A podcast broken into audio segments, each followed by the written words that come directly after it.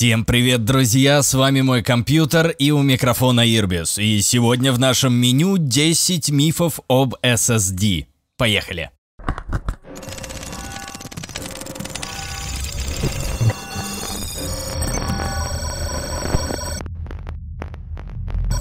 SSD давно уже перестали быть дорогими диковинками для богатых гиков, и сейчас их можно встретить даже в дешевых ноутбуках и ПК. Благо цена на них постоянно падает, и неудивительно, что чем популярнее становятся такие накопители, тем больше появляется мифов про них. И сегодня мы об этом и поговорим.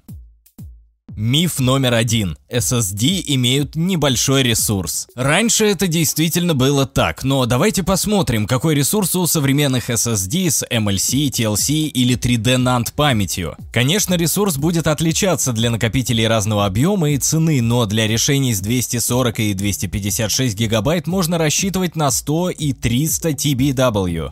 Что же это за странное понятие TBW? Оно показывает, сколько терабайт можно записать на накопитель, прежде чем он может начать выходить из строя. Отсюда же вытекает другой вопрос, а за сколько времени получится записать несколько сотен терабайт? К примеру, я за год достаточно активного пользования ПК смог записать на системной SSD лишь 18 терабайт. Отсюда легко высчитать, что при такой нагрузке его хватит как минимум лет на 10. И это при том, что исчерпание ресурса TBW не означает, что диск вот прямо сразу после записи последнего бита из 200 TBW начнет умирать. На деле достаточное количество накопителей превышают этот показатель на порядок, оставаясь при этом полностью работоспособными. А теперь вспомните, есть ли у вас обычный HDD десятилетней давности? Скорее всего, едва ли. Они или уже умерли, или имеют смешную по современным меркам емкость 160-250 гигабайт. И, скорее всего, просто хранятся где-нибудь в гараже, так что не стоит беспокоиться о том, что SSD быстро умрет. Скорее всего, вы куда быстрее смените его на более емкий или более быстрый. Миф номер два. SSD крайне дорогие. Ну, пожалуй, так говорят только те, кто не смотрел цены на твердотельные накопители последние пару лет. Цена за гигабайт постоянно падает, и сейчас можно найти 120 гигабайт SSD всего за полторы тысячи рублей. Это достаточно незначительная сумма даже для бюджетной сборки. Конечно, жесткие диски по все той же цене за гигабайт остаются выгоднее, так накопитель на 1 терабайт будет стоить 3000 рублей. Но никто не мешает взять себе под систему и онлайн-игры небольшой SSD, а под все другое жесткий диск, так вы получите баланс скорости и производительности за минимальную доплату. Миф номер три. Система требует дальнейшей настройки после установки на SSD. И это все же не совсем миф. Так, например, Windows 7 из коробки не умеет работать с быстрыми NVM Express SSD, так что даже для ее установки на такой накопитель нужно интегрировать в образ специальный драйвер. Но, если мы берем современную Windows 10 или последние версии macOS или Linux, то они по умолчанию из коробки умеют работать с SSD и поддерживают различные функции, типа Trim для поддержания накопителя в форме. Миф номер 4. SSD внезапно никак не влияет на скорость работы устройства. Да, есть и такое. Хватает людей, которые пытаются доказать, что на скорость работы ПК влияет только процессор, оперативная память и видеокарта. Хотя, конечно, если мы берем серьезную нагрузку типа игр, то тут SSD действительно лишь уменьшит время их запуска и практически никак не повлияет на FPS. Однако в большинстве повседневных задач профит от твердотельного накопителя виден невооруженным глазом. Система стартует за считанные секунды, копирование файлов происходит в лед, а работа с несколькими программами в один момент не вгоняет компьютер в депрессию и состояние крайней задумчивости.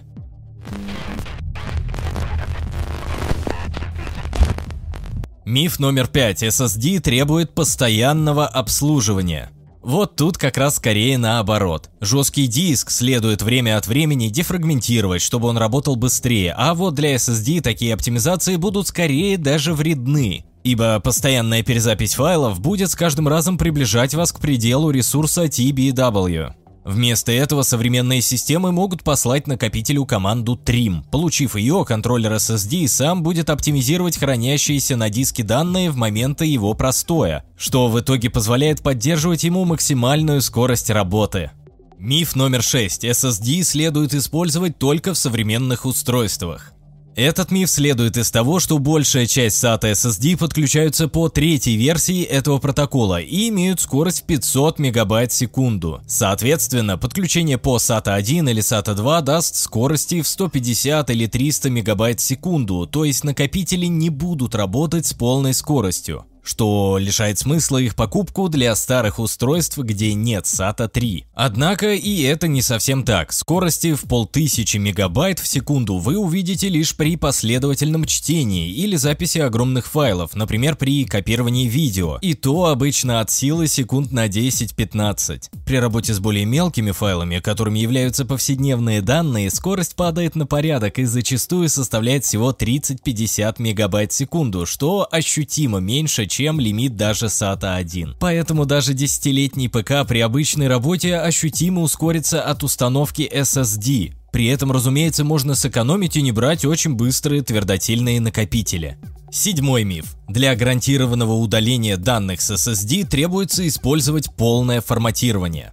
А что такое полное форматирование? По сути, это запись во все ячейки накопителя нулей. Очевидно, что в таком случае восстановить записанные данные практически нереально. Для магнитных накопителей есть нюансы, но если вы храните на HDD тайны государственной важности, то полного его форматирования вполне хватит, чтобы ваши данные не смогли восстановить в обычном сервисе. Но вот для твердотельного накопителя это абсолютно лишняя и даже вредная процедура, так для его быстрого форматирования используется команда trim – Получив ее, контроллер SSD затирает все данные на накопители и пересоздает список секторов. То есть для SSD быстрое форматирование выполнит по сути то же самое, что для HDD полное. Поэтому при быстром форматировании SSD о восстановлении данных можно забыть.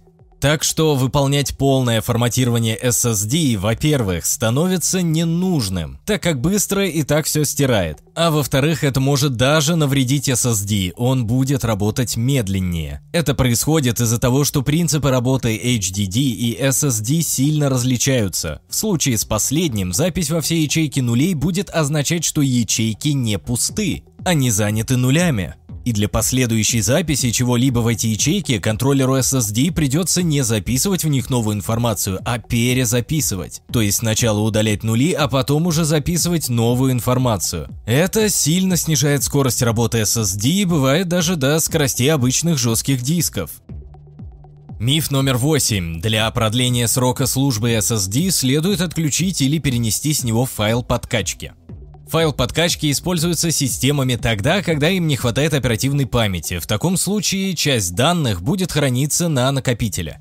При этом, очевидно, эти данные будут постоянно перезаписываться, что действительно может уменьшить срок работы SSD.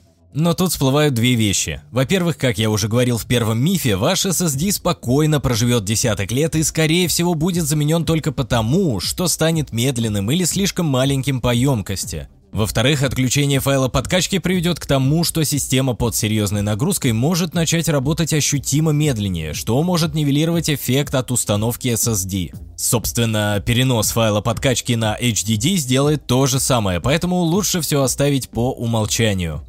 Девятый миф.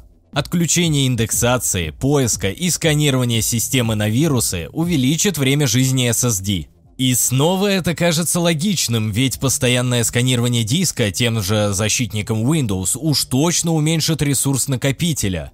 Однако на деле нужно помнить, что оставшийся ресурс уменьшает только перезапись информации, а в данном случае происходит лишь чтение.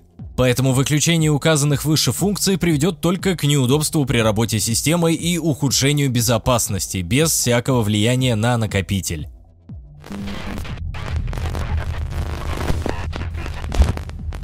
И последний на сегодня десятый миф. Нельзя перенести систему с жесткого диска на SSD. Нам потребуется ее переустановка. И опять же, это верно лишь в очень специфических условиях. Например, вы купили NVM Express SSD и хотите перенести Windows 7 на него с жесткого диска. В таком случае ничего не получится, ибо в этой системе нет нужного драйвера. Но если мы берем современные версии Windows 10, macOS или Linux, то тут никаких проблем не будет. Перенос системы с HDD на SSD в том же Acronis происходит ничуть не сложнее, чем с HDD на другой HDD. При этом не стоит бояться, что система будет неправильно работать с твердотельным накопителем. Это абсолютно не так. Современные системы умеют узнавать тип диска, на котором они установлены, и включать нужные для них функции типа Trim.